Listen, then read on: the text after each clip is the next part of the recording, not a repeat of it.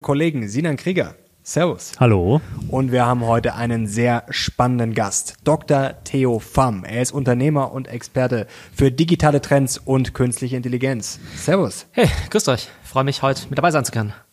Theo, sehr schön, dass du äh, dabei bist. Wir wollen heute natürlich über die neuesten Trends sprechen bei K I, vor allem auch natürlich sowas wie die Apple Vision Pro und ähm, Augmented Reality und Co. Und vor allem wollen wir natürlich über Aktien sprechen, über die ganzen Player, da bist du tief drin, warst ja auch schon sehr auf dem Silicon Valley. Wir wollen über Amazon, Apple, Alphabet und Co. sprechen. Jetzt hätte ich ja mal eine Frage für den Anfang. Wie nutzt du denn K I schon konkret im Alltag?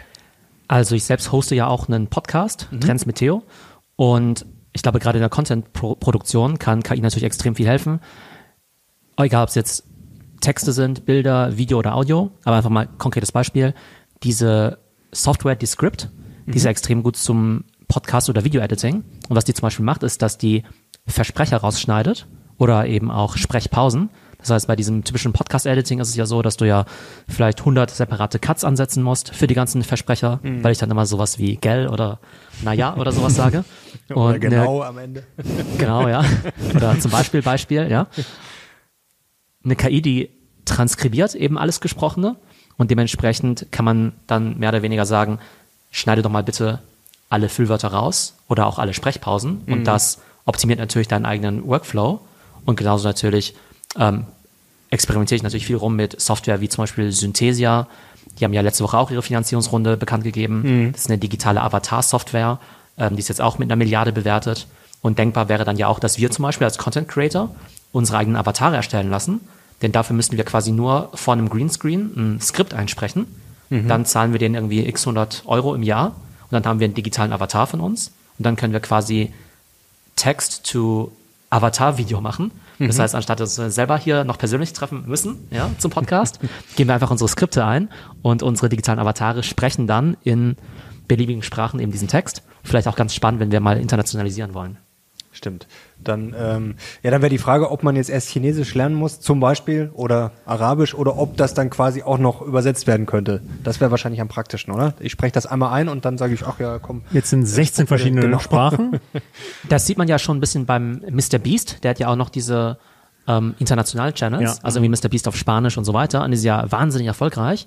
Und wir denken ja immer so ein bisschen, naja, Englisch versteht ja jeder, beziehungsweise auch den Inhalt von MrBeast, das ist jetzt auch nicht so hochkomplex, aber trotzdem laufen halt diese internationalen Kanäle verdammt gut, und Stand heute muss er natürlich extra Leute einstellen, die das halt für ihn dann eben so, ne, quasi übersprechen, halt so mhm. dieses Dubbing, und da gibt's jetzt aber schon Software, die das extrem gut machen kann, beziehungsweise sogar schon in Echtzeit dann eben nicht nur übersetzen kann, sondern sogar ähm, dessen deine eigenen Stimme wiedergibt. Also nicht einfach irgendeine komische random Siri- oder Alexa-Stimme, sondern wirklich zum Beispiel Marios Stimme, aber jetzt zum Beispiel auf Portugiesisch. Also ich glaube, da gibt es wahnsinnig viel Potenzial für die Zukunft. Kann man sich denn auf Synthesia schon einen Avatar machen, oder ist das noch in der Beta-Phase? Weil ich habe mal so ein paar Videos gesehen, und da muss ich sagen, das hat mir jetzt, Stand jetzt noch nicht so wirklich umgehauen. Also die Avatare out of the box, die sind sehr, sehr gut, und das, was ich gerade beschrieben habe, dass du quasi selbst von dir so Material einschickst, ich glaube, das hakt noch so ein bisschen. Mhm. Also ich habe meinen eigenen Avatar auch schon lange beantragt, ja, aber irgendwie klemmt es noch irgendwo. Aber es ist eigentlich Teil ihres, ihres Geschäftsmodells, dass eigentlich jeder seinen einzelnen, seinen eigenen Avatar quasi bauen kann. Und ich denke, gerade wenn es so in Richtung auch Erklärvideos geht, vielleicht auch Sales-Videos auf Webseiten zum Beispiel, macht es natürlich total viel Sinn, dass dann eben auch Unternehmen da ihre eigenen Avatare stellen. Vielleicht ganz kurze Erklärung, Avatare für die Leute zu Hause, kann man sich das jetzt als Comicfigur dann vorstellen oder als realistisches Abbild? Vielleicht hat da jetzt jeder was anderes im Kopf äh, zu Hause, weil man kennt ja diese Avatare von früher, von, weiß ich nicht, Snapchat oder diese, ja, die man dann macht für Instagram und Co., das sieht ja immer alles ein bisschen albern aus. Nee, ganz realistisch. Also im Prinzip so, wie wir jetzt sind, mehr oder weniger in Fleisch und Blut. Und ähm, das kann man jetzt ja zum Teil schon, ich sag mal, in der Billigversion machen. Es gibt ja eine Softwareplattform, die nennt sich D I D, also d-id Punkt com. Mhm. Da kannst du einfach ein ganz normales Bild von dir hochladen, also einfach ein zwei D Bild. Ähm, kannst dann irgendwelche Texte eingeben, mhm. und dann bewegt die A I, also die K I, quasi dein zwei D Bild quasi so mit. Und es sieht natürlich nicht perfekt aus, ich würde mal sagen so siebzig, achtzig Prozent gut, aber die K I, die weiß dann eben, wie sich dein Gesicht bewegen müsste, wenn du jetzt folgenden Text sprichst. Also wer das mal kostenlos ausprobieren möchte, es gibt diese Webseite D I D, und dort könnt ihr eben einfach mit dem Upload von einem Foto mehr oder weniger einen echten Avatar von euch erstellen, der dann eben auch sprechen kann. Jetzt hast du es gerade selber schon gesagt, das glaube ich, das Gefühl haben auch viele Leute, es ist alles spannend, es gibt tolle Sachen, aber irgendwie kommt man immer an einen Punkt, an man sagt, ja, das funktioniert noch nicht so richtig. Jetzt ist natürlich die erste Frage, okay, wann funktioniert es? Irgendwann wird es wahrscheinlich funktionieren, aber hast du jetzt schon oder im letzten halben Jahr, ChatGPT ging ja, ich glaube im November ging es ja an den Start und dann wurde es ja ein richtiger Hype, Dezember, Januar, Februar. Hattest du so einen Heureka-Moment, hast du irgendwas gesehen in diesem ganzen Zirkus, sei mal K I-Zirkus, wo du gesagt hast, wow, das haut mich um, dass das jetzt schon möglich ist? Also tatsächlich finde ich ChatGPT sehr, sehr gut, wenn du es halt richtig promptest. Mhm. Also du kannst ja unglaublich guten Research dann eben auch damit machen, ne? Also gerade jetzt im Business-Bereich, das, was typischerweise eben so Unternehmensberater machen würden, McKinsey-Berater zum Beispiel, und die dafür dann ja, weiß nicht, sehr, sehr viel Geld abrechnen. Mhm. Das kannst du durch die entsprechenden Prompts eigentlich schon sehr, sehr gut machen, wenn du eben weißt, wie man den dann eben auch anstellt.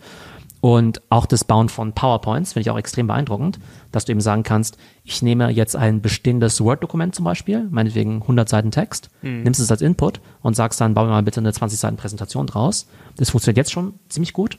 Und wenn das Ganze dann nochmal ausgerollt wird in Microsoft äh, Office, quasi mit dieser Copilot-Funktion, dann glaube ich, werden bald hunderte von Millionen Menschen das eben jeden Tag nutzen. Also dann wird es eben nicht mehr nur eine Spielerei sein, sondern für uns ganz selbstverständlich, so wie wir heute ja auch schon die Rechtschreibhilfe benutzen, werden einfach ganz, äh, ja, äh, viele Leute jeden Tag eben diese K I-Tools benutzen. Und was machen dann die überbezahlten McKinsey-Berater? Bald nichts mehr wahrscheinlich. Die können dann, genau, die können dann ihrer Leidenschaft folgen, äh, einen Kaffee aufmachen, Surflehrer oder Podcaster, ja?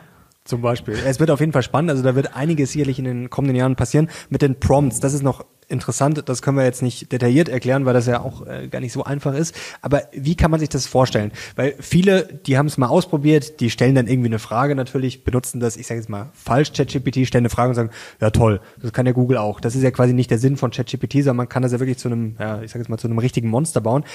Was du gerade beschrieben hast, wie kompliziert ist das denn? Also kann das jetzt jeder lernen, so Prompts zu schreiben, oder gibt es da im Internet schon kostenlos viele Sachen, wo man sagen kann, okay, das kann ich mir sozusagen jetzt rauskopieren?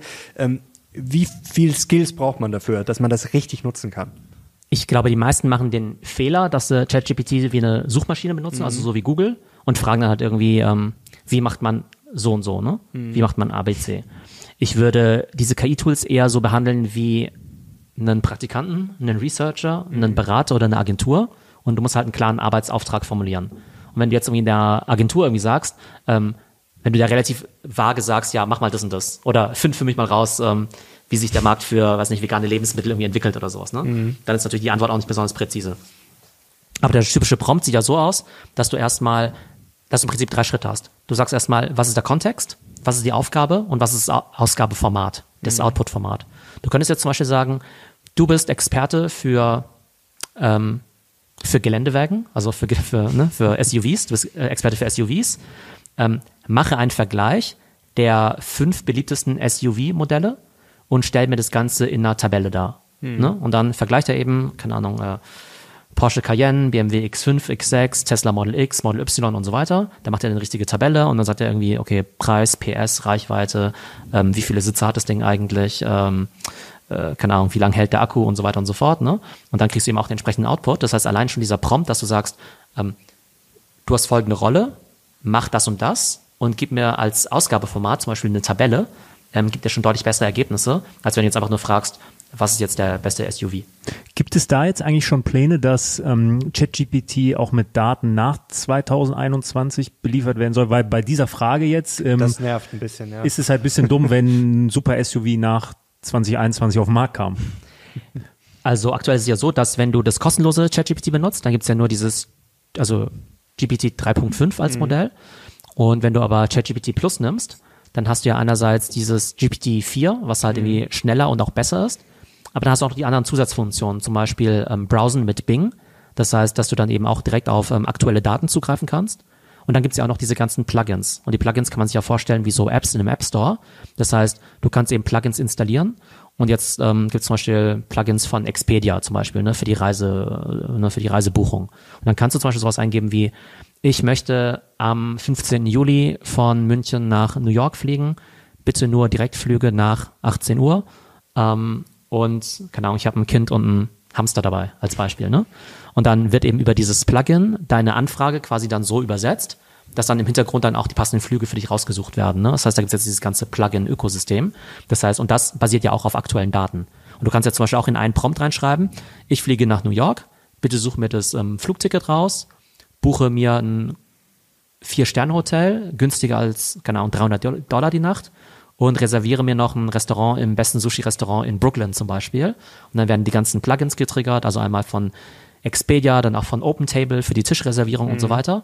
Und das erinnert einen fast schon so ein bisschen an das Prinzip der Super-Apps in China, ne? Da hat man ja vor ein paar Jahren viel drüber gesprochen, mhm. WeChat und Co., dass man eben über eine App alles machen kann. Mhm. Und ich kann mir vorstellen, dass über Apps wie ChatGPT oder vielleicht auch in Zukunft Siri zum Beispiel, man einfach sagen kann, hey, ähm, ich brauche das, das und das. Dann gibt er meinetwegen zehn verschiedene Befehle ein.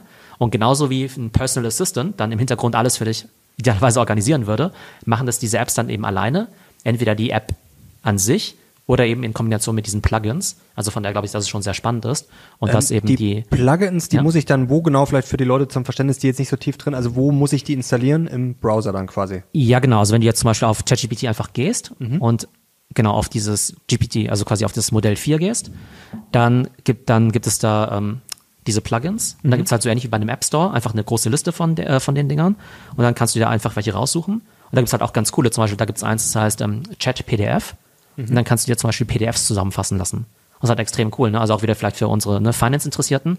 Du kannst dir jetzt, ähm, du kannst jetzt online zum Beispiel dir den, äh, die Quarterly Earnings jetzt mal von Apple raussuchen lassen, mhm. ne? Vielleicht ist jetzt ein hundert Seiten Dokument, keine Ahnung. Und dann nimmst du einfach den Link zu dem P D F, gehst dann in ChatGPT rein, du hast dieses Plugin schon aktiviert und dann sagst du, hey, fass mir doch mal das Dokument zusammen.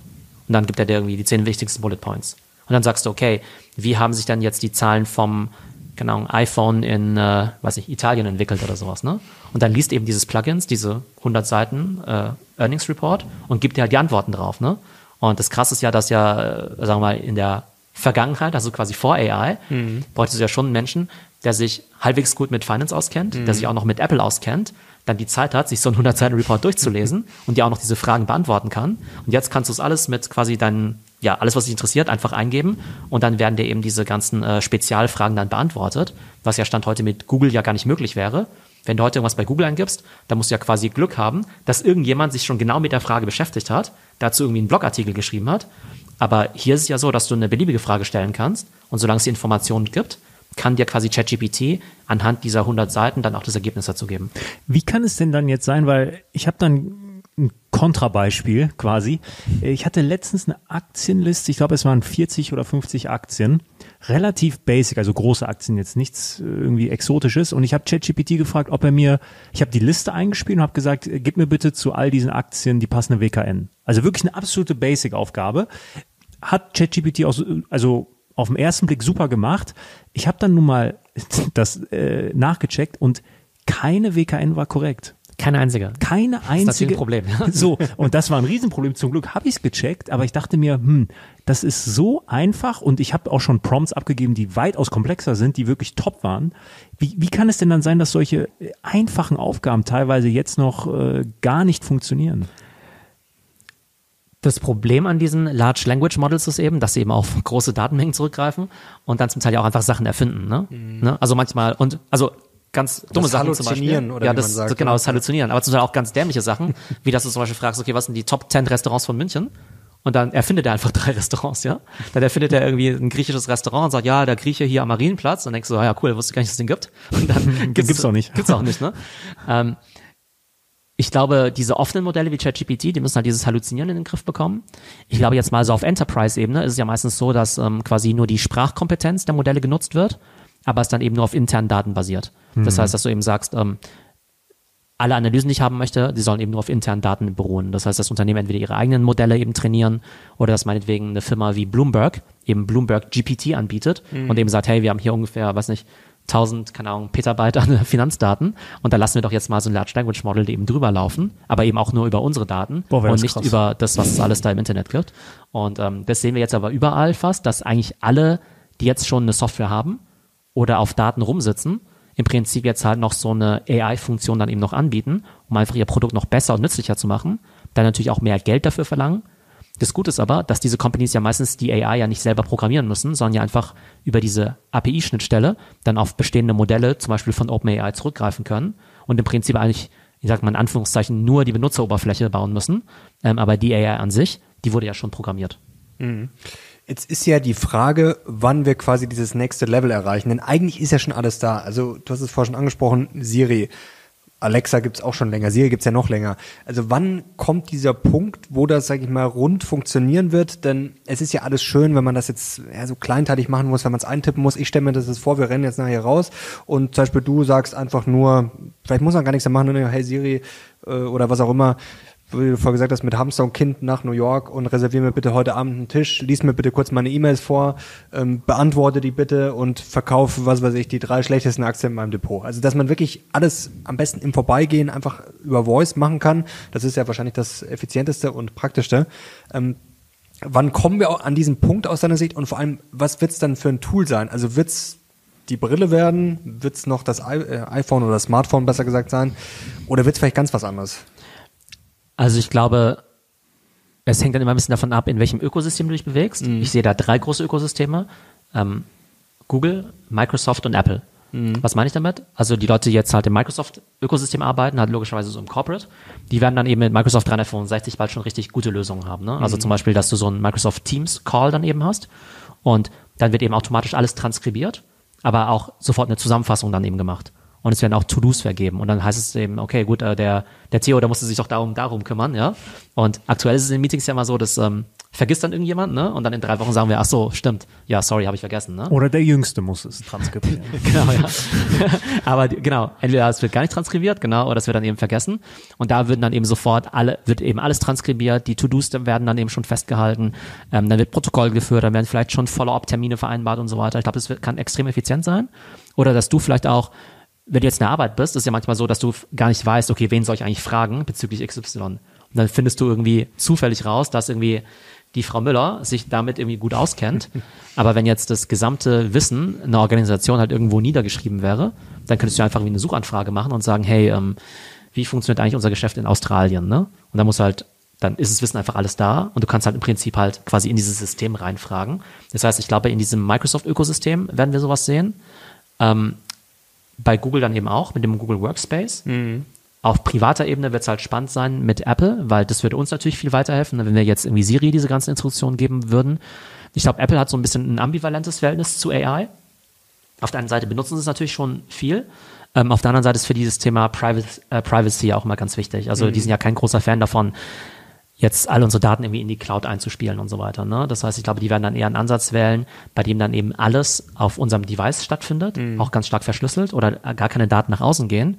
Aber das macht dann die Dienste natürlich jetzt auch weniger nützlich, wenn sie eben nicht so stark mit der Außenwelt kommunizieren. Also ich glaube, da gibt es einen gewissen Trade-off immer zwischen Funktionalität und eben auch ähm, ja Privacy.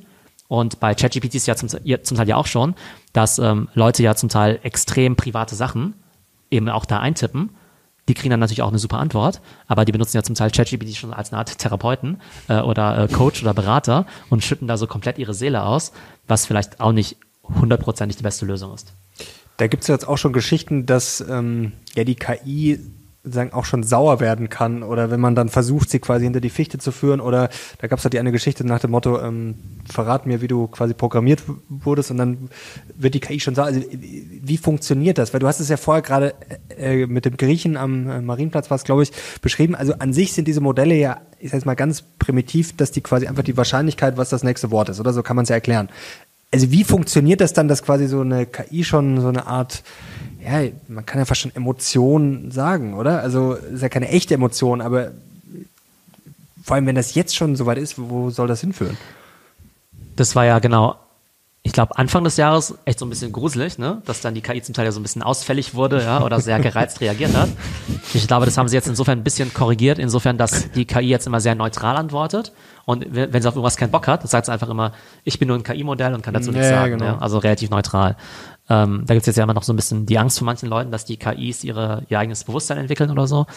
Das sehe ich jetzt noch nicht so unbedingt. Ähm, aber ähm,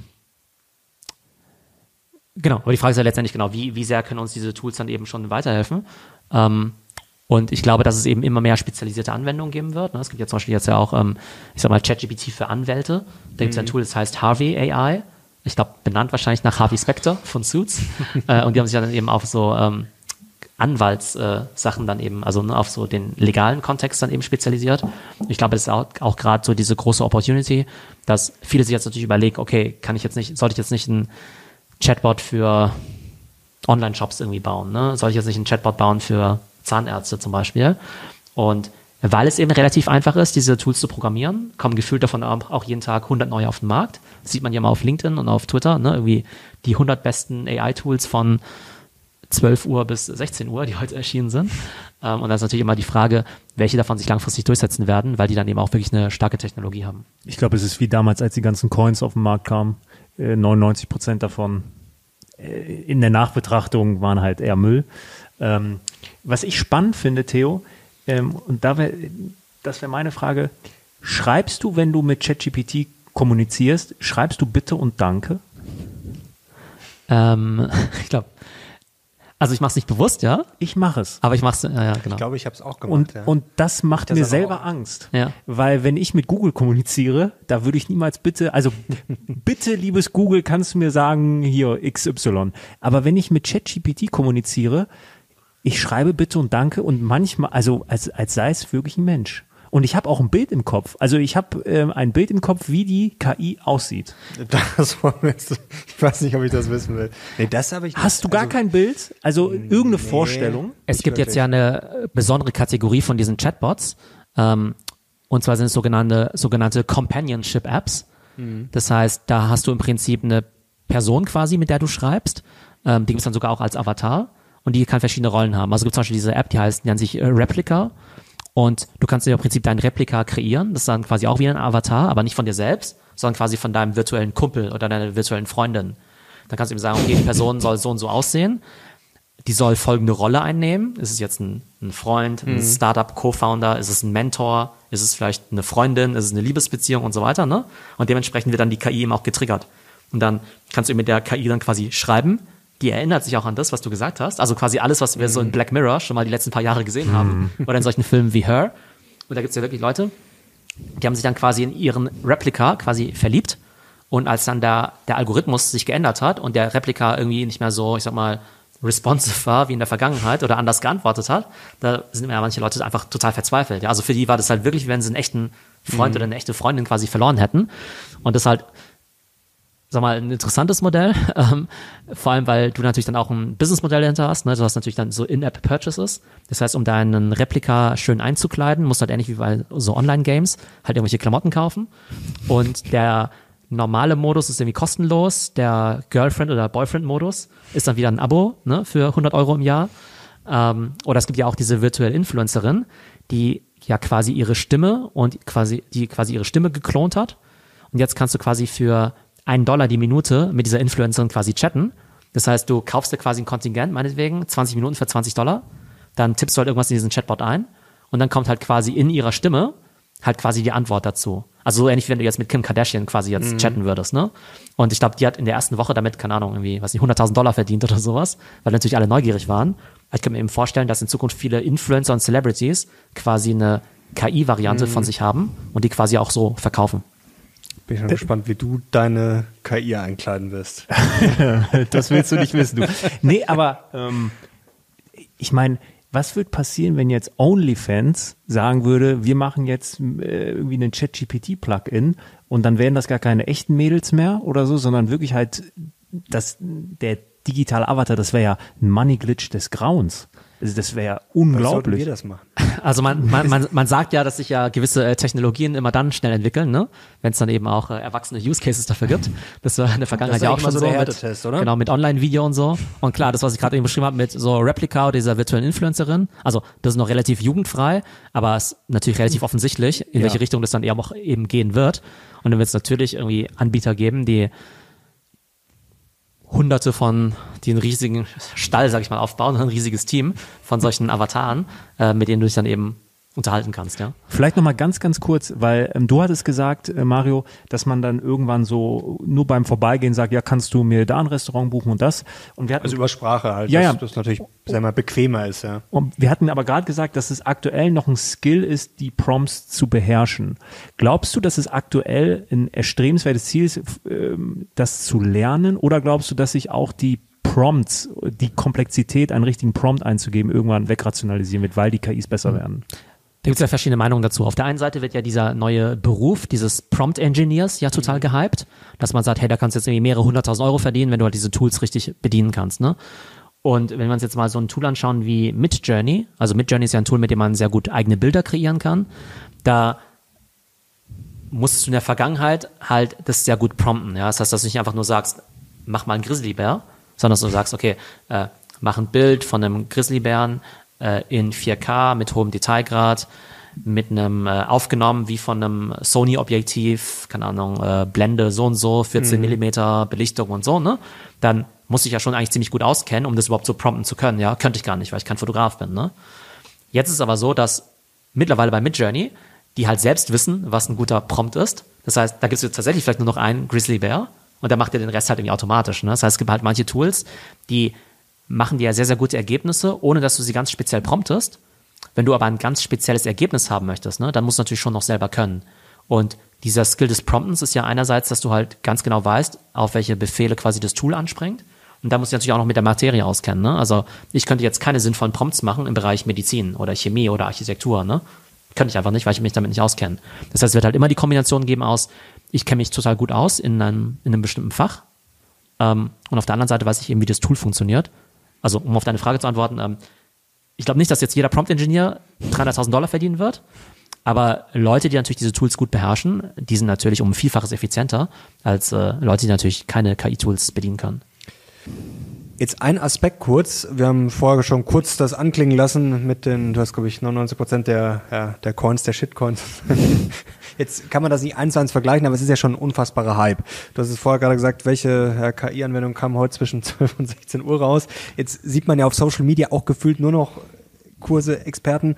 Ähm, wie groß ist denn die Angst bei dir auf der einen Seite, dass ja, eine Bubble das Ganze so ein bisschen ruinieren könnte und auch ja, du leidest ja wahrscheinlich auch darunter, oder? Dass auf einmal jeder, oder was heißt leiden, aber es ist immer so eine Frage der Seriosität, wenn dann auf einmal jeder über Nacht ähm, Experte ist und du machst das jetzt schon lange.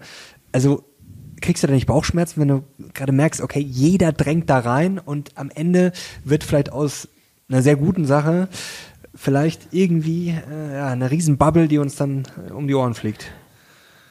Also ich glaube, bei jedem neuen Technologietrend gibt es natürlich immer so Anzeichen von einer Bubble. Ich glaube, wir sprechen ja gleich noch ein bisschen über die ganzen Startups, die da jetzt ja, aus dem Boden genau. äh, schießen. Können wir, können wir gleich machen. Und auch extrem hoch bewertet werden. Ähm, ich mache mir eigentlich nicht so viel Sorgen. Also es ist ja eher schön, dass es halt viel Enthusiasmus gibt, sich halt viele für das Thema interessieren. Mhm. Ich glaube, bei Content-Creatern ist ja auch immer so, ne, die springen natürlich auch immer auf beliebte Themen auf, ist ja auch ganz normal. Die Frage ist natürlich halt, wie, ähm, wie tief gehst du da, wie lang verfolgst du so ein Thema dann mhm. eben auch. Ähm, und wenn Leute jetzt halt ähm, das halt auch einfach in guter Qualität abliefern, dann ist ja auch gut, ne? Wenn halt viele auch über das Thema berichten, das finde ich auch richtig. Da gibt es ja auch so viele Nischen, die man da eben auch äh, machen kann, ne? Dass Leute sich mehr auf die äh, technischen Aspekte irgendwie konzentrieren, andere eher auf die Anwendung und so weiter. Das finde ich irgendwie ganz okay. Ähm, aber klar ist natürlich im Augenblick eine unglaublich große Bubble und ähm, ja, all, alle Content-Creator, ne, zu denen wir ja auch gehören, wir müssen uns natürlich auch ein bisschen an der Marktnachfrage orientieren. Deshalb machen wir auch heute eine Folge zum Thema K I-Aktien zum Beispiel, ne? Und nicht über, keine Ahnung was. Ähm, Aber ich glaube, der Unterschied ist halt, also jetzt, wenn wir mal Big Picture schauen, ich glaube, es ist eine berechtigte Frage, zu sagen, okay, K I schön und gut, aber es ist jetzt nicht das gleiche wie drei D Druck mhm. oder wie Virtual Reality oder wie ähm, Drohnen, Drohnenlieferung, Metaverse gut, und so weiter. Metaverse ne? war noch gar nicht so gehypt, aber vielleicht ja. mal ganz kurz. Aber genau, ne, das ist eine total berechtigte Frage. Ne? Ja. Und ich glaube, der Unterschied ist einfach hier, dass dieses Thema, glaube ich, halt alle Branchen betrifft. Ja? Weil bei Metaverse, da kannst du mich schon sagen, also ich weiß auch nicht, in welcher Form sich das materialisieren wird, ne? Ob und wann. Mhm. Aber wenn, dann ist es ja tendenziell vielleicht spannend für Konsumerunternehmen und jetzt vielleicht nicht unbedingt jetzt für, ich sag mal, Industrieunternehmen, wobei mhm. es da ja auch ein paar Anwendungen gibt. Aber selbst innerhalb von den Unternehmen ist es dann halt nur für eine bestimmte Zielgruppe relevant, ne? Das heißt, ähm, im Konsumerunternehmen findet dann vielleicht, keine Ahnung, interessieren sich vielleicht die Marketingleute für N F Ts als Beispiel. Ähm, hier ist es jetzt eben so beim Thema K I, dass es halt für alle Firmen relevant ist. Und innerhalb der Firmen eben für alle Mitarbeiter. Also nicht nur mhm. für die Marketer, sondern auch für die H R-Leute, die Finance-Leute und so weiter. Weil am Ende arbeiten ja alle mit irgendwelchen Tools und jeder muss die eben verstehen und beherrschen. Von daher, glaube ich, ist allein deshalb das K I-Thema schon mal um ein zigfaches größer als jedes andere Thema, was wir bislang gesehen haben. Als jetzt irgendwie Drohnen oder Virtual Reality, was im Vergleich halt richtige Nischenthemen sind. Und von daher ist, glaube ich, auch ähm, normal, dass jetzt jeder drüber spricht, weil es eben wirklich jeden Bereich auch betrifft.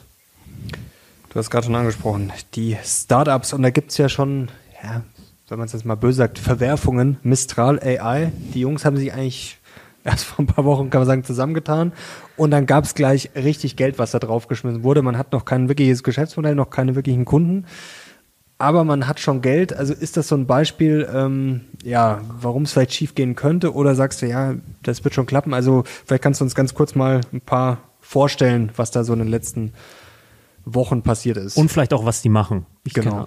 Kann, also bei, genau, bei Mistral, wie gesagt, die machen noch gar nichts, ja. Die haben nämlich kein, kein Produkt und keine Kunden. Da ist der Hintergrund ja eher, dass es ja eben, ich glaube, drei Gründer sind, die halt vorher auch A I gemacht haben, bei DeepMind, was ja zu mhm. Google gehört, und eben auch bei Meta.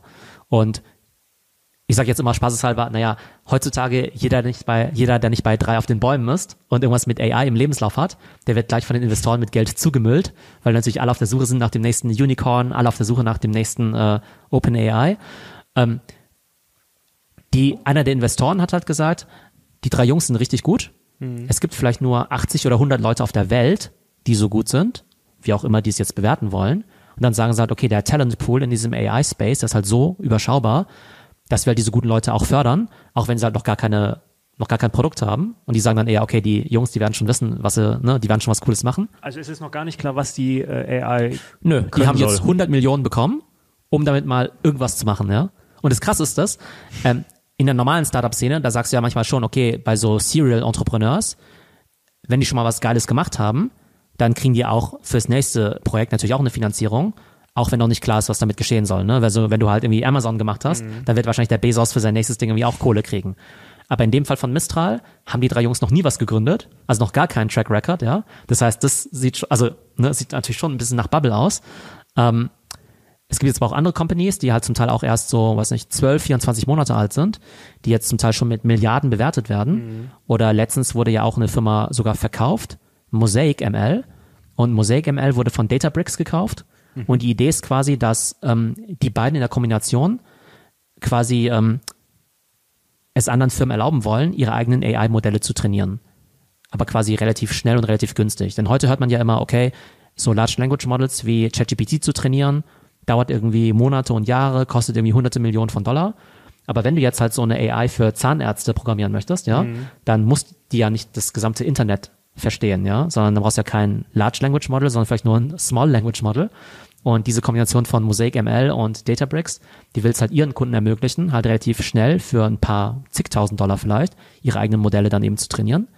Das Spannende ist eben, diese Firma Mosaic, die ist halt dreißig Monate alt, hat sechzig Mitarbeiter und wurde jetzt für eins Komma drei Milliarden eben verkauft. Und Mosaic, die machen zwar schon so ein bisschen Umsätze, aber da geht es eben vor allem darum, halt das Team zu kaufen. Das heißt, sechzig Mitarbeiter, eins Komma drei Milliarden. Mhm. Das heißt, so ungefähr zwanzig Millionen Euro pro Mitarbeiter sind halt diese K I-Experten wert. Das heißt, ähm, was, ist, was wir ganz viel sehen werden, ist, dass eben Startups gebaut werden im A I-Space, dass die aber vielleicht gar nicht selbst unbedingt an die Börse gehen werden oder vielleicht gar keine eigenen Produkte unbedingt mhm. bauen, sondern im Prinzip einfach nur eine Vorstufe sind, um dann eben von Google und so aufgekauft zu werden. Das heißt, es könnte durchaus passieren, dass jetzt irgendwie fünf Leute, die jetzt gerade bei Google arbeiten, lassen sie meinetwegen irgendwie alle gut verdienen, kann auch ein paar hunderttausend im Jahr, dass die jetzt morgen alle kündigen, sich zu so einem A I-Startup dann irgendwie zusammentun, um dann zwölf Monate später irgendwie für, keine Ahnung, zig Millionen von Google gekauft zu werden. Also sowas in, die, in der Richtung werden wir eben sehen, weil einfach die, der Skill super krass nachgefragt ist ähm, und die Unternehmen dann bereit sind, diese Startups zu kaufen, allein nur wegen der Leute, ohne dass die irgendwie ein Produkt haben müssen. Jetzt ist ja die gehypteste Aktie schlechthin wahrscheinlich Nvidia der letzten Wochen und Monate. Wollen wir mal zu den großen Playern kommen, das so ein bisschen beleuchten. Also ist die Aktie aus deiner Sicht jetzt viel zu teuer oder geht das erst los? Ist das gerade gerade noch ein Schnäppchen? Also der Hintergrund bei Nvidia ist ja, dass ähm, die meisten Nvidia ja kennen wegen den Grafikkarten, ne? Also für Gaming. Aber schon in den letzten fünf bis zehn Jahren hat man ja festgestellt, dass eben diese Art von Architektur auch sehr gut für Machine Learning geeignet ist. Mhm. Und dann hat ja Nvidia ja schon immer neben seinen Consumer-Produkten ja schon auch immer so A I und Data Center Services eben angeboten. Und für die war jetzt aber natürlich auch ChatGPT und dieser ganze Boom natürlich wie ein Geschenk vom Himmel natürlich, ne? Und Nvidia ist jetzt ja auch eine Trillion-Dollar-Company, also auch tausend Milliarden Dollar wert. Mhm. Die sind jetzt ja wertvoller als Tesla, wertvoller als Meta und sind ja nach Apple, Microsoft, Google und Amazon jetzt die fünf wertvollste Tech-Firma der Welt. Die sind sogar relativ nah dran schon an Google und an Amazon. Also Wahnsinn, ne? Also es mhm. kann ein Szenario geben in ein paar Monaten, mhm. in dem dann eben äh, Nvidia mehr wert ist als Google, was ziemlich abgefahren ist. Ähm, jetzt kannst du unterschiedlich drauf gucken. Wenn du jetzt aufs Kurs-Gewinn-Verhältnis schaust, dann siehst du halt augenblicklich bei Nvidia irgendwie zweihundert oder sowas. Aber das bezieht sich ja auf vergangene Gewinne. Mhm. Aber jetzt hat ja Nvidia ja bei seinen letzten Earnings dann ja schon seine Guidance fürs nächste Quartal ja angepasst. Die hat, Zahlen waren ja wirklich gut. Und, genau, aber ja. der, der Ausblick ist halt noch gigantischer, mhm. weil im Prinzip sagen sie halt, okay, das Geschäft mit A I, also quasi im Datacenter, das soll sich halt verdoppeln im nächsten Quartal. Und dann ist die Aktie ja auch sofort um dreißig Prozent hochgegangen. Mhm. Die Aktie ist ja dieses Jahr, in diesem Kalenderjahr, ja schon zweihundert Prozent im Plus, also hat sich eben verdreifacht. Das heißt, die Company ist eben von dreihundertfünfzig Millionen Market Cap, jetzt eben auf diese tausend Milliarden, also von dreihundertfünfzig Milliarden Market Cap, jetzt eben auf diese tausend Milliarden dann eben gegangen. Und wenn du jetzt halt quasi diese zukünftigen Gewinne projizierst, ähm, dann bist du halt nicht mehr bei einem K G V von zweihundert, sondern irgendwie ein bisschen realistischer von, sagen wir mal, irgendwie, ich glaube, hundert oder siebzig oder sowas, was ja noch akzeptabel ist für eine schnell wachsende Firma. Also ich glaube, wenn du halt dran glaubst, dass A I ein großer Space ist, der weiterhin wachsen wird, dann ist halt Nvidia da im Augenblick perfekt positioniert, weil die halt nach wie vor fünfundneunzig Prozent Marktanteil haben. Aber was machen die jetzt konkret so viel besser als die Konkurrenz? Genau, die Konkurrenz wäre hauptsächlich eben A M D. Und das Ding ist halt, dass im Markt für, ich sag mal, Consumer-Grafikkarten, ne? Wenn du jetzt halt so ein Bastler bist, wenn du so ein Gamer mhm. bist, dann kannst du jetzt sagen, okay, ich kaufe mir jetzt eine Nvidia-Grafikkarte oder eine von A M D, die sind vielleicht ähnlich gut und dann sagst du vielleicht, okay, ich mag A M D mehr, ich mag irgendwie Nvidia mehr, ist so ein bisschen Geschmackssache oder auch eine Frage des Preises. Diese Grafikkarten, die halt für Machine Learning dann eben optimiert sind, fürs Data Center, die macht A M D in der Form noch gar nicht. Das heißt, die macht im Augenblick nur Nvidia. Das heißt, da muss eben A M D erstmal ordentlich nachlegen.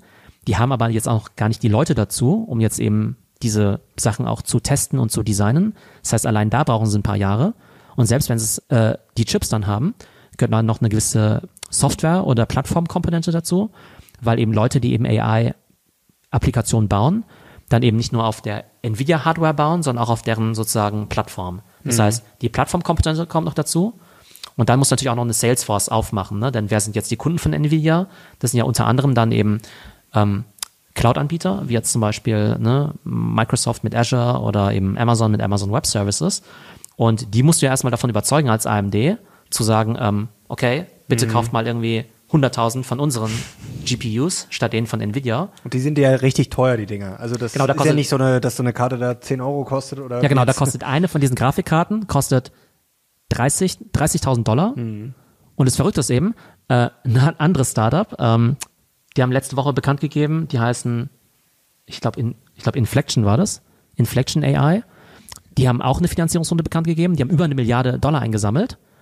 Und die wollen dann eben gleich für fünfhundert Millionen Dollar davon eben gleich wieder Grafikkarten kaufen von Nvidia, ähm, um quasi den größten G P U-Cluster der Welt aufzubauen. Ne? Die wollen halt zigtausende von diesen G P Us mhm. kaufen, um ihre Modelle zu trainieren. Und das Witzige ist halt im Prinzip, jede Firma, die im Augenblick eben Geld raised, die nimmt halt sofort einen Teil davon wieder und überweist den direkt an Nvidia weiter.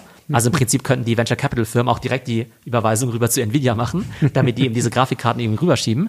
Ähm, aber diese Grafikkarten, die sind halt im Augenblick halt auch voll der Engpass, also ein richtiger strategischer Vorteil. Und Nvidia kann sich im Prinzip aussuchen, an wen sie die jetzt verkaufen. Und Nvidia wird sogar selbst jetzt mehr oder weniger als Venture Capital Investor tätig, weil die eben sagen, hey, wir fördern jetzt eben Startups und anstatt, dass wir denen Kohle geben, geben wir denen halt diese G P Us, die halt ohnehin mhm. extrem wichtig sind. Das heißt, Nvidia kann eben nicht nur sein eigenes Geschäft vorantreiben, sondern auch noch ganz maßgeblich mitbestimmen, wer eigentlich so die neuen, ich sag mal, Googles des A I-Zeitalters sein werden. Gibt es sonst noch andere Firmen, die diese G P Us machen, außer A M D und Nvidia? Ähm, also es gibt natürlich Firmen, die in den Markt einsteigen wollen, also Intel, die ja eigentlich so C P Us machen, die wollen jetzt eben auch G P Us bauen. Ähm, das wird aber noch ein paar Jahre dauern. Spannend ist aber vielleicht noch die Wertschöpfungskette, denn Nvidia, die designen ja nur die G P Us, aber die Produktion, die findet ja bei T S M C statt, mhm. in, in Taiwan. Und komischerweise können auch nur die diese Chips in der Qualität produzieren. Das heißt, die haben wiederum auch einen Marktanteil von fünfundneunzig Prozent, weil die dann ja diese riesigen Fabriken bauen müssen, die ja irgendwie, was nicht, Milliarden kosten.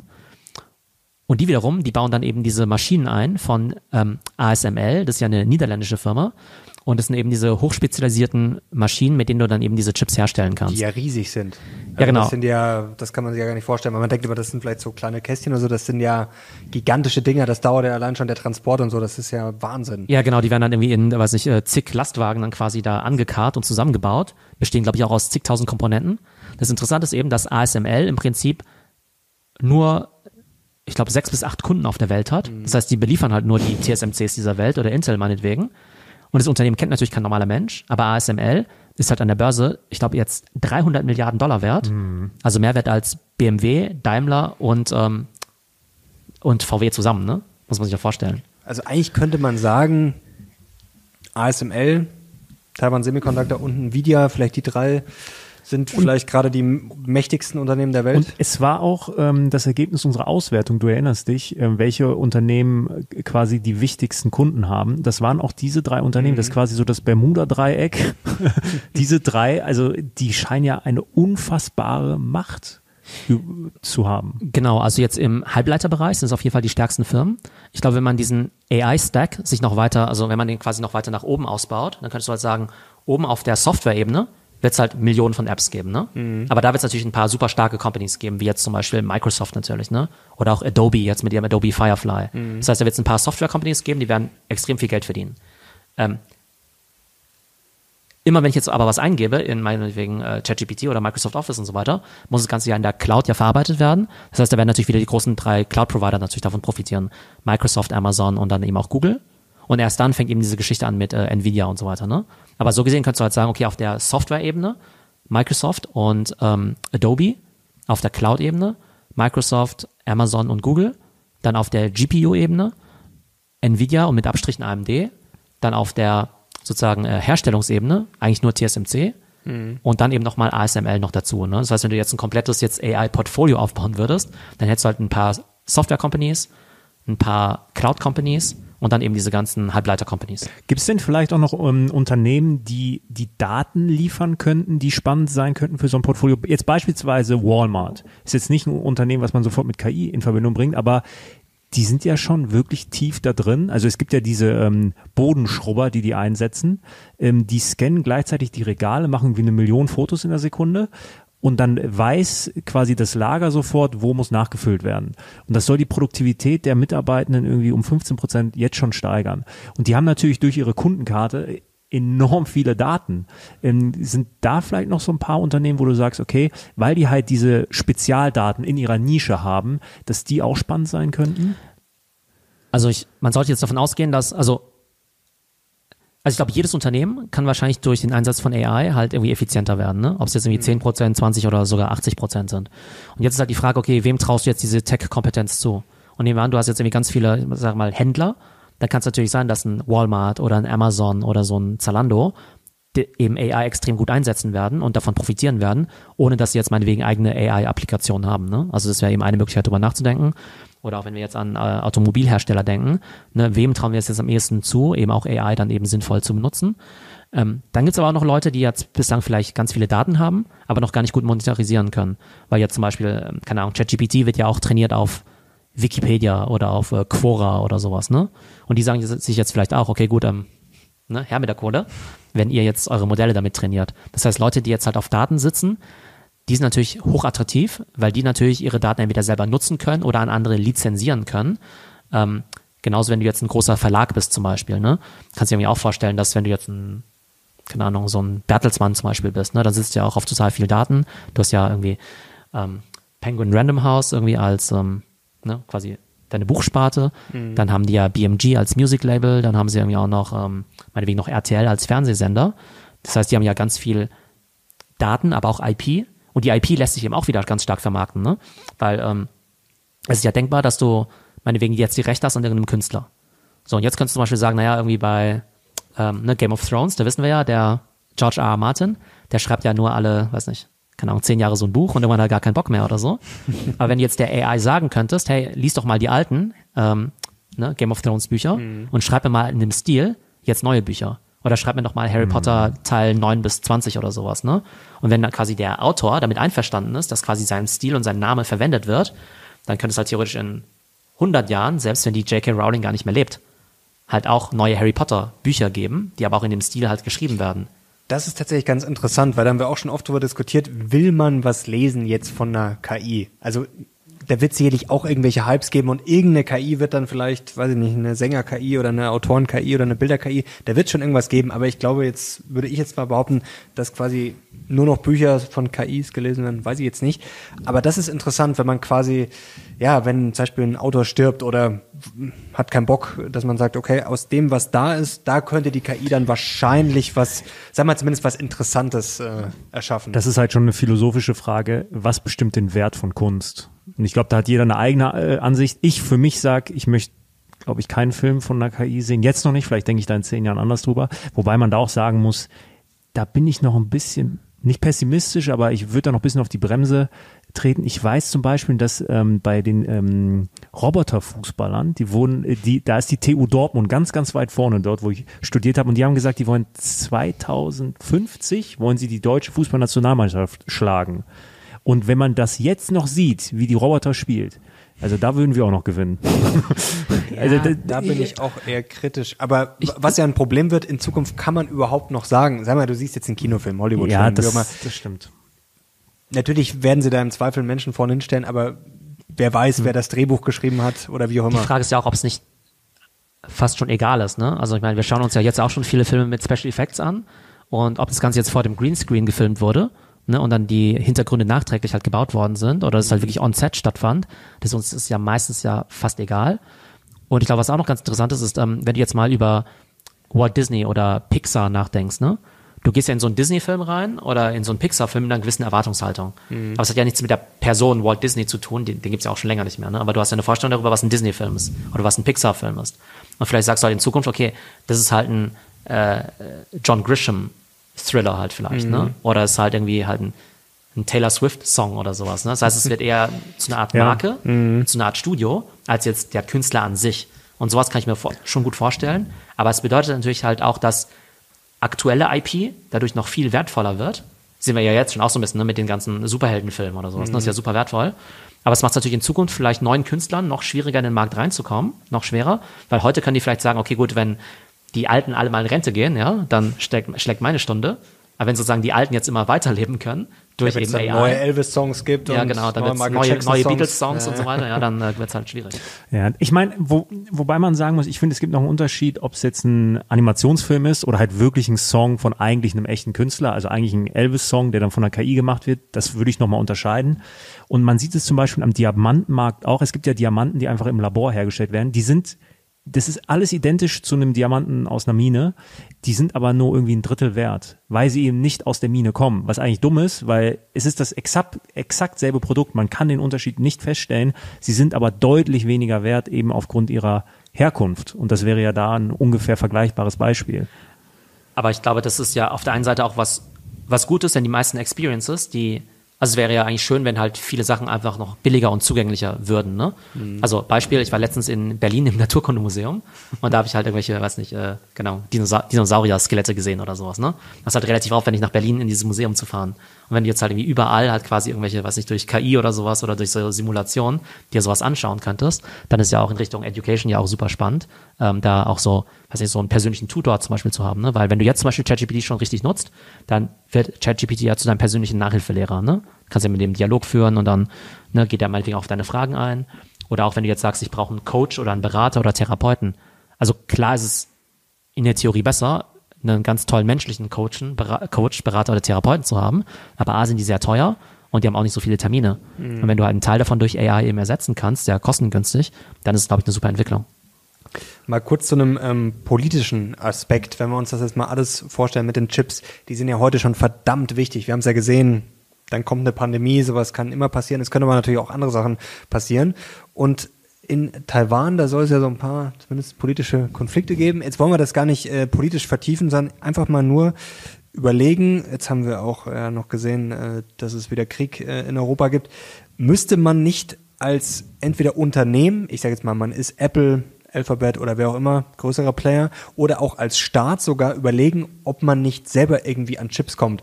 Denn in Zukunft, wenn man sich das mal vorstellt, auch eine Kriegsführung ändert sich ja, das sehen wir jetzt ja auch immer mehr, dass das mit Drohnen und das wird wahrscheinlich noch extrem werden. Also Chips werden ja wahrscheinlich autonomes Fahren, was weiß ich, es wird ja immer wichtiger werden.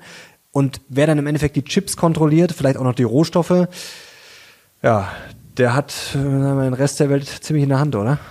Genau, also man könnte ja jetzt schon sagen, dass diese Chips eigentlich jetzt schon die wichtigste Ressource auf der Welt sind. Mhm. Und aktuell, wenn du jetzt sagst, okay, wir kriegen jetzt, wenn wir unser Öl jetzt nicht mehr aus Russland kaufen, kannst du ja sagen, okay, dann kaufen wir es halt aus Norwegen, mhm, ne, oder aus den U S A oder sonst wo. Ist dann vielleicht teurer, aber wir kriegen es halt schon noch. Es gibt halt derzeit halt nur diese Chips aus Taiwan. Mhm. Ähm, in den U S A gibt es jetzt ja diesen Chips Act, also quasi diesen, äh, diese, ne, diesen Gesetzesentwurf. Und da wird jetzt ja die amerikanische Chipproduktion gefördert. Mhm. Und, und unter anderem muss jetzt eben T S M C, ne? Also die müssen jetzt ja quasi, also die müssen, ähm, die bauen jetzt auch in den U S A eben ein Werk. In Arizona, glaube ich. Ja, genau, ja, mit Milliarden subventioniert. Äh, Dresden steht ja auch noch, oder? Das ist ja auch, oder zumindest ist das geplant. Also ich glaube in Deutschland, ich weiß gar nicht, wer dort quasi, ich glaube mit Intel läuft da sogar was in Deutschland, dass ja, da genau, eben auch Chips hergestellt werden, genau. Ja, aber es macht extrem viel Sinn, dass jetzt eben äh, sowohl Companies als auch Länder sich da ein bisschen weniger abhängig machen jetzt irgendwie von Taiwan. Und selbst wenn jetzt in Taiwan das, äh, ich sag mal, politisch total stabil wäre, nehmen wir an, alle Chips der Welt würden jetzt in Griechenland sitzen, ja, wollen wir uns ja auch nicht nur von Griechenland abhängig machen. Gibt es denn ein deutsches Unternehmen, was deiner Meinung nach die Kapazitäten und irgendwie die Fähigkeit hätte, überhaupt jetzt Chips zu produzieren? Infineon vielleicht, S A P, also I don't know. Dann vielleicht, ja, ja. Aber wo du sagst, okay, da sind ein paar Grundbausteine da, die könnten das machen. Also prinzipiell, also so ein Infineon wäre natürlich ein Konkurren- äh, wäre natürlich ein Kandidat dafür. Ich glaube nicht, dass Siemens sowas aktuell macht, aber dass halt irgendwie Siemens jetzt so prinzipiell, glaube ich, als so ein Technologiekonzern vielleicht da zumindest die grundsätzlichen Skills vielleicht dafür hätte, um mit sehr, sehr viel Investment dann eben auch dahin zu kommen. Spannend finde ich aber zum Beispiel auch, dass eine Firma wie Zeiss mhm. auch eine Semiconductor, äh, Semiconductor-Sparte hat. Also zum Beispiel bei A S M L, was ich ja vorhin erwähnt habe, ähm, einer der ganz wichtigen Komponentenlieferanten ist dann eben auch die Firma Zeiss, die dann zum Beispiel eben diese kleinen Stimmt, Spiegel ja, ja. eben liefern, mit denen das ultraviolette Licht dann so gebrochen wird, dass die Chips dann eben auch so richtig quasi geprägt werden. Ähm, da spielt eben Zeiss dann eben auch eine Rolle. Das heißt, vielleicht ist es dann nicht unbedingt so, dass jetzt eine Company, so wie jetzt, ich weiß nicht, ob es jetzt ein deutsches Nvidia geben kann, aber es kann halt schon sein, dass in dieser ganzen Supply Chain es eben vielleicht viele Anbieter von Komponenten geben wird aus Deutschland, die da eben auch eine sehr, sehr wichtige Rolle spielen. Und das wäre ja schon mal ein erster Schritt. Wir haben ja beispielsweise auch Wacker Chemie, die machen ja diesen chemischen Stoff, der irgendwie in fast allen Computer, Computerchips auch drin ist. Ich glaube, fünfzig Prozent aller Computer, da ist Wacker Chemie, also diese, wie heißt das, Phos, du weißt es vielleicht besser. Ich bin kein Chemiker, ne? Ja, ich weiß, was du meinst, aber ich bin... Und die haben da auch eine super, super Marktstellung. Ich glaube, es ist Wacker Chemie und DuPont noch aus Amerika, die fast den gesamten Markt dort einnehmen. Genau, es gibt halt auch noch viele so, ähm, also jetzt nicht deutsche Unternehmen, ne, aber es gibt ja viele, also im Prinzip ist ja so, dass du baust ja diese, also Nvidia, die bauen ja diese, diese G P Us, diese Chips und bauen die dann aber wiederum nochmal zusammen zu so einem Supercomputer. Ne? Mhm. Aber, da, aber da brauchst du ja im Prinzip halt auch wieder Komponenten wie jetzt irgendwie, ich sag mal ganz banal, Kabel oder sowas, ne? Damit die überhaupt miteinander mhm. kommunizieren. Oder irgendwelche Switches oder sowas, ne? Also, das heißt, da gibt es halt auch wieder Komponentenhersteller, ich glaube Broadcom oder sowas, mhm. die halt dann wiederum halt irgendwie Komponenten davon liefern. Das heißt, ich glaube, um diesen A I-Space zu verstehen, macht es eben total Sinn, jetzt nicht zu sagen, nicht nur zu sagen, wie Microsoft, irgendwie Google und so, sondern halt wirklich mal diese Wertschöpfungskette sich anzuschauen und sich zu überlegen, okay, wer liefert da eigentlich was? Und dann findet man irgendwann raus, ah, diese ganzen Datacenter, die werden ja zum Teil gar nicht selber von Amazon oder von Microsoft gebaut, sondern gibt es halt Leute, so Companies, die halt Datacenter bauen und die dann halt wiederum vermieten halt an, ne, irgendwie quasi verpachten halt an Microsoft und so weiter für die nächsten zwanzig Jahre. Das heißt, die sind jetzt eben auch gerade auf der Suche nach passenden Grundstücken, wo sie eben solche Datacenter hinbauen können und da muss es eben Platz geben, da muss es genug ähm, Elektrizität geben, da muss es genug Wasser geben und vielleicht wirst du jetzt irgendwie, ne, weil wir auch ein Finanzpodcast sind, ne, oder eine Finanzsendung, vielleicht investierst du jetzt eben in solche Datacenter-Betreiber, ne, oder vielleicht kaufst du irgendwie Immobilien auf an geeigneten Stellen für Datacenter und vertickst die dann wiederum an solche Companies. Also ich glaube, da gibt es einfach total viele ja, Player, die in dem Markt spannend sein können. Vielleicht schaut auch jemand von Siemens oder Infineon zu und sagt, Mensch, das, das ist doch eine gute Idee, lass doch das mal machen. Schon noch gar nicht drüber nachgedacht. Noch gar nicht drüber nachgedacht. Äh, kommen wir kurz zu Amazon. Sind denn die disruptierbar? Denn die machen ja quasi nichts Eigenes. Die spielen natürlich sicherlich eine wichtige Rolle jetzt mit äh, A B S und mit ihrem Cloud-Service, aber ähm, die hatten ja mal Alexa, oder das war damals eine große Hoffnung, aber sie machen jetzt keinen ChatGPT oder was ähnliches ähm, gefährlich?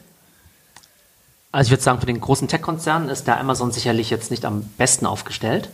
Ähm, es macht natürlich total viel Sinn für die, in alle bestehenden Produkte eben A I einzubauen. Mhm. Das heißt, wenn du jetzt zum Beispiel sagst, auf ähm, Amazon selbst, ne, auf der Webseite, wenn du da shoppen gehst, wird es natürlich auch Sinn machen, da einen Chatbot einzubauen. Ne? Mhm. Ähm, dass du vielleicht sagst, okay, jetzt in deren ähm, Videoprodukt zum Beispiel, dass die Recommendations besser werden. Ähm, dann haben sie natürlich eben auch Cloud-Services und die sagen ja so ein bisschen, die positionieren sich ja so ein bisschen neutral als die Schweiz mhm. und sagen ja so ein bisschen, naja, okay, ähm, äh, Amazon will ja irgendwie Bard pushen, äh, nee, ähm, Google will ja irgendwie Bard pushen mhm. und Microsoft will halt ihr Azure oder OpenAI pushen und Amazon sagt so ein bisschen, naja, wir sind ja neutral und bieten alles an, so ein bisschen aus der äh, Not eine Tugend gemacht, weil wir ja kein eigenes Produkt da irgendwie haben. Ich finde es so ein bisschen schwierig, weil Microsoft, die profitieren ja schon extrem stark von diesem Halo-Effekt jetzt von OpenAI und ChatGPT, mhm. dass jetzt natürlich alle sagen, hey cool, die haben es ja mega drauf in Sachen A I. Das heißt, wenn ich jetzt ein B M W bin und irgendwas in Richtung A I machen möchte, dann gehe ich halt natürlich zuerst zu Microsoft und frage, hey, habt ihr da irgendwelche Cloud- oder A I-Produkte, die ihr mir anbieten könnt? Und ich gehe dann vielleicht nicht unbedingt zu ähm, A W S. Das heißt, ich glaube, A W S ist da jetzt nicht super positioniert. Ähm, am Ende ist es aber so, dass ähm, wenn Amazon, also klar wären die gern Platz eins im A I-Space, aber wahrscheinlich werden sie trotzdem dann immer noch auf Platz drei, vier oder fünf sein. Das heißt, die werden da immer noch genug vom Kuchen abbekommen. Aber in der Pole-Position liegen sie auf keinen Fall, was natürlich für sie schade ist, weil sie eigentlich bei der Cloud nach wie vor führend sind, mhm. aber eben noch nicht im Bereich Cloud und A I. Die Frage ist, auf was Meta machen wird. Jetzt muss ich mal ehrlich sagen, Meta wurde vielleicht ein bisschen zu früh abgeschrieben. Klar, Zuckerberg mit seinem Metaverse, da hat er vielleicht auch ja, eine Angriffsfläche geliefert. Aber Meta hat ja schon immer klug zugekauft. Also das vergessen ja viele. WhatsApp, Instagram, jetzt ist die Frage, wird Meta vielleicht da wieder, äh, wie du es vorher schon beschrieben hast, warten, bis da, oder warten, wenn sich eine Chance bietet. Durch Zukäufe wird sich ja sehr viel regeln lassen, oder? Wahrscheinlich auch Apple und Co. werden da genau hinschauen. Das Komische ist, also das Ding ist halt, dass bei Meta halt sehr genau hingeschaut wird. Mhm. Ich glaube, die dürfen gar keine Companies mehr kaufen. Okay. Also die werden so kritisch gesehen, dass dann eben die Regulierungs- oder die Kartellbehörde stimmt, in den ja. U S A sofort sagt, hey, wenn ihr jetzt auch nur eine Social-Media-App kaufen wollt, die auch nur, weiß nicht, zehn Mitarbeiter hat, dann wird es schon ein bisschen schwierig, ne? Weil sie sofort sagen, nee, nee, nicht, dass ihr schon wieder das neue Instagram oder WhatsApp eben so dann könnte es aber schwierig werden, oder? Also es funktioniert ja alles noch gut, aber so das nee, für die wird's auf jeden Fall schwierig, Wachstum. Ja. Genau, man sollte, die nicht, man sollte die nicht komplett abschreiben, aber wir wissen ja, dass im Bereich A I, also sagen wir mal im Bereich A I, der jetzt nichts mit Generative A I zu tun hat. Mhm. Da wissen wir ja, dass ja TikTok viel besser, ne? Mhm. Also die Recommendations bei TikTok sind viel besser.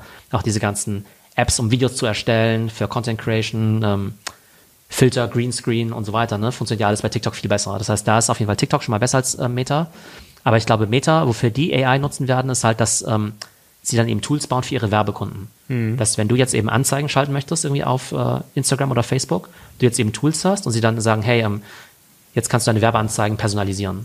Ne? Oder du kannst irgendwie automatisch irgendwelche Assets erstellen. Und anstatt dass jetzt irgendwie der Grafikdesigner jetzt irgendwie selbst irgendwie zehn Werbebanner mal äh, machen muss für seine Instagram-Anzeige, kannst du vielleicht sagen, okay, automatisiert für weibliche Kunden äh, aus äh, München gibt es einen Banner, das sieht eben so aus. Und für männliche Kunden aus Hamburg sieht das Banner dann eben so aus. Und wenn dadurch natürlich die Werbeeffizienz der Werbekunden wieder steigt, kann es natürlich wieder ein extrem mächtiges Tool sein. Das heißt, ich glaube nicht unbedingt, dass Meta jetzt eigene A I-Produkte anbieten wird, mhm. wie jetzt ChatGPT, sondern es eben auch eher dazu nutzen wird, um halt ähm, ja die bestehenden Produkte zu verbessern. Und das kann aber am Ende vielleicht als Hebel sogar noch viel größer sein. Ne? Also ähm, auch bei äh, Microsoft ist ja auch so. Ne? Also die werden ja nicht dadurch viel Geld verdienen, dass sie sich an ChatGPT beteiligt haben, an OpenAI, sondern dass jetzt einfach bald Hunderte von Millionen von Menschen halt das ähm, die A I-Features jetzt in Microsoft Office nutzen werden und die dann einfach mehr dafür verlangen können. Microsoft und Alphabet, das ist ja auch ein Zweikampf. Da haben wir viele schon gesagt, Microsoft hat gewonnen, dann hieß es, oh, jetzt kommt da doch Bard, da war der Start ja nicht so gut. Wen siehst du da vorne? Hat Alphabet da noch eine Chance oder hat Microsoft da schon einen großen Vorsprung? Also Microsoft ist da schon extrem weit vorne, glaube ich. Mhm. Gar nicht mal unbedingt, weil die Leute jetzt ChatGPT, gar nicht mal unbedingt, weil die Leute jetzt vielleicht ChatGPT besser finden als irgendwie Bard, sondern ähm, wir haben ja vorhin schon gesagt, du baust ja nicht mehr deine eigenen A I-Apps, sondern du baust die ja basierend auf zum Beispiel ChatGPT. Hm. Und wenn jetzt halt Stand heute fast alle A I-Apps, die du siehst, die bauen dann eben auf der OpenAI-Architektur auf. Das heißt, wenn du jetzt irgendwie Chatbots siehst bei ähm, Spotify, bei Snapchat, bei Morgan Stanley, Duolingo, ähm, die Tools, die jetzt P W C nutzen, Bloomberg und so weiter. Ne? Hm. Ich glaube, Bloomberg macht nochmal was Eigenes, aber keins davon läuft eben auf Bard. Und die meisten davon laufen dann eben irgendwie auf eben auf OpenAI, beziehungsweise eine Variante von Microsoft. Das heißt, ich glaube, es geht eher darum, halt das große Ökosystem aufzubauen. Also es geht gar nicht darum, jetzt zu sagen, okay, welches Endverbraucherprodukt wird das größte A I-Produkt, mhm. sondern eher, was ist, was sind die Basismodelle für die Millionen von Apps, die da gerade aufgebaut werden. Und da hat eben Microsoft gerade einen riesen Vorsprung. Und, aber wie gesagt, also Google ist dann vielleicht dann nur Zweiter, mhm. aber dieser A I-Markt, der wird halt gigantisch, dann ist es halt nur Nummer zwei. in einem riesigen Markt. Theo, vielleicht abschließend, gibt es noch ein Unternehmen, was im besten Fall börsennotiert ist, was jetzt nicht super groß ist und was äh, noch nicht jeder gehört hat, was dich fasziniert? Ähm, also das Unternehmen ist schon riesengroß, ja. Also tatsächlich muss man sagen, A I, also wie auch bei so neuen Technologien, ähm, wer profitiert davon? In dem Fall sehr kleine Firmen und sehr große Firmen. Was bedeutet das? Für sehr kleine Firmen sind die Einstiegsbarrieren halt nicht mehr so hoch. Du kannst mit echt kleinen Teams und wenig Geld enorm viel reißen, weil du das Ganze mit A I eben hebeln kannst. Ne? Das heißt, du brauchst vielleicht nicht mehr hundert Programmierer, sondern nur noch zehn und kannst damit eine richtig geile Company bauen. Das heißt, die Kleinen haben einen Vorteil. Die richtig großen Companies haben auch einen Vorteil, weil sie extrem viel Daten und extrem viel Kohle haben. Und deshalb profitieren auch solche Firmen wie Adobe zum Beispiel oder auch Salesforce. Die werden extrem eben von A I profitieren. Ähm, ich glaube, wie immer wird es halt in der Mitte so ein bisschen schwierig, so als mittelgroße Firma, wenn du halt auf der einen Seite negativ gesehen eine relativ hohe Kostenstruktur hast, aber auf der anderen Seite dann vielleicht gar nicht so viel Geld oder gar nicht so viele Daten, um halt das Potenzial von A I eben so richtig zu hebeln. Also von daher würde ich auf der einen Seite eben nach diesen ganzen neuen Startups schauen ähm, und auf der anderen Seite glaube ich, dass halt diese Mega-Caps, die wir jetzt schon haben, tendenziell noch größer werden. Das sieht man ja auch allein daran schon, dass wir ja auch dieses Jahr, ich glaube, ja einen ganz guten Zuwachs hatten, ne, so an der Börse im mhm. S and P und so weiter. Aber wenn man mal genau hinschaut, dann wird eben alles getrieben durch diese Magnificent Seven, ja, also durch eben äh, Google, Amazon, Facebook, dazu noch Tesla, Nvidia und so weiter. Das heißt, ich glaube, die großen Firmen, die werden eben noch mächtiger und wir werden eher noch mehr, also dass die Trillion-Dollar-Companies dann eher zu fünf oder zehn Trillion-Dollar-Companies mhm. werden, als dass da jetzt irgendwie noch ernsthafte neue Wettbewerber reinkommen, die jetzt wirklich äh, Google oder Amazon Konkurrenz machen können. Also das sehe ich in der nächsten Zeit überhaupt nicht. Und es wird sich eher noch verstärken durch künstliche Intelligenz. Noch ganz kurz Apple abschließend. Ähm, wie schätzt du denn die neue Brille ein? Jetzt kann das natürlich auch vielleicht nur der Anfang sein. Mhm. Äh, das iPhone, erstens wurde damals ja auch, hat ja auch nicht jeder gesagt, oh, das ist es jetzt. Also könnte es das sein? Oder wie siehst du das denn? Du hast vor kurzem gesagt, Apple eines der sichersten Wetten überhaupt für dich. Genau, also Apple hat ja am Wochenende ja auch, glaube ich, die drei Trillionen Grenze, ja, oder mhm. die drei Billionen Grenze ja überschritten, was die Market Cap angeht. Ähm, und bei Apple, das Gute ist, die sind gar nicht davon abhängig von einzelnen Produkten, mhm. weil die einfach so viele hunderte von Millionen von treuen Kunden haben. Ähm, und vor allem bei jungen Leuten ist es ja so, die sind ja mit Apple groß geworden und die werden auch die nächsten fünfzig Jahre Apple nutzen. Ne? Also ich sag mal, bei so ich sag mal, bei fünfzigjährigen heutzutage, das ist ja noch so ein bisschen Geschmackssache, ja. Die meisten, manche sagen irgendwie Android, andere sagen Apple. Ich glaube, bei den meisten zwanzigjährigen stellt sich die Frage gar nicht, ne? Die kaufen alle Apple und werden auch alles Apple-Kunden bleiben. Das heißt, da gibt's einfach riesige Kohorten an Apple-Kunden, die immer größer werden, die immer mehr Geld ausgeben. Das hat man bei Nokia damals aber auch gedacht. Ja, aber die haben halt nur so ein Telefon für zweihundert Euro verkauft, ne? Und nicht so ein riesiges Ökosystem, ne? Also das stimmt natürlich. Der richtige ja. Apple-Fanboy, der gibt ja eher, weiß nicht, äh, zigtausende in seinem Leben dafür aus.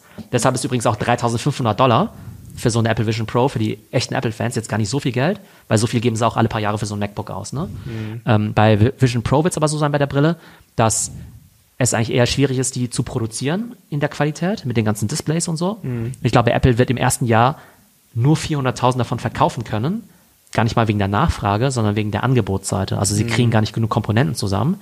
Das heißt, bis die Vision Pro mal einen Impact haben wird auf die Umsätze von Apple, wird es sicherlich noch fünf Jahre dauern, ähm, auch wenn das Ding fantastisch sein soll. Also alle sagen ja, also Leute, die quasi die Vision Pro ausprobiert haben, im Vergleich zu dem Ding von Meta, die sagen es halt, es wäre wie Schwarz-Weiß-Fernsehen versus acht K, mhm. ne? Also gar kein Vergleich. Das heißt, selbst wenn du heute schon mal sowas wie PlayStation V R benutzt hast oder Meta Quest oder sowas, ne, kann man es kaum vergleichen mit der Vision Pro, die soll wirklich um ein Vielfaches besser sein.